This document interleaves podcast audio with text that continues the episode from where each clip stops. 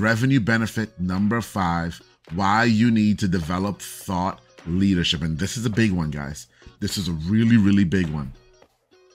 The best opportunities come to you. The best opportunities come to you.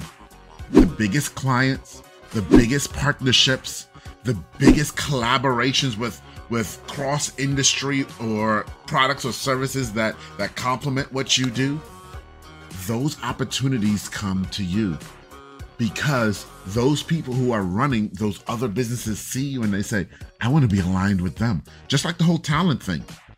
Just like attracting the best talent you're going to attract the best partnerships. You're going to attract the best clients because they're going to say i want to be aligned with them.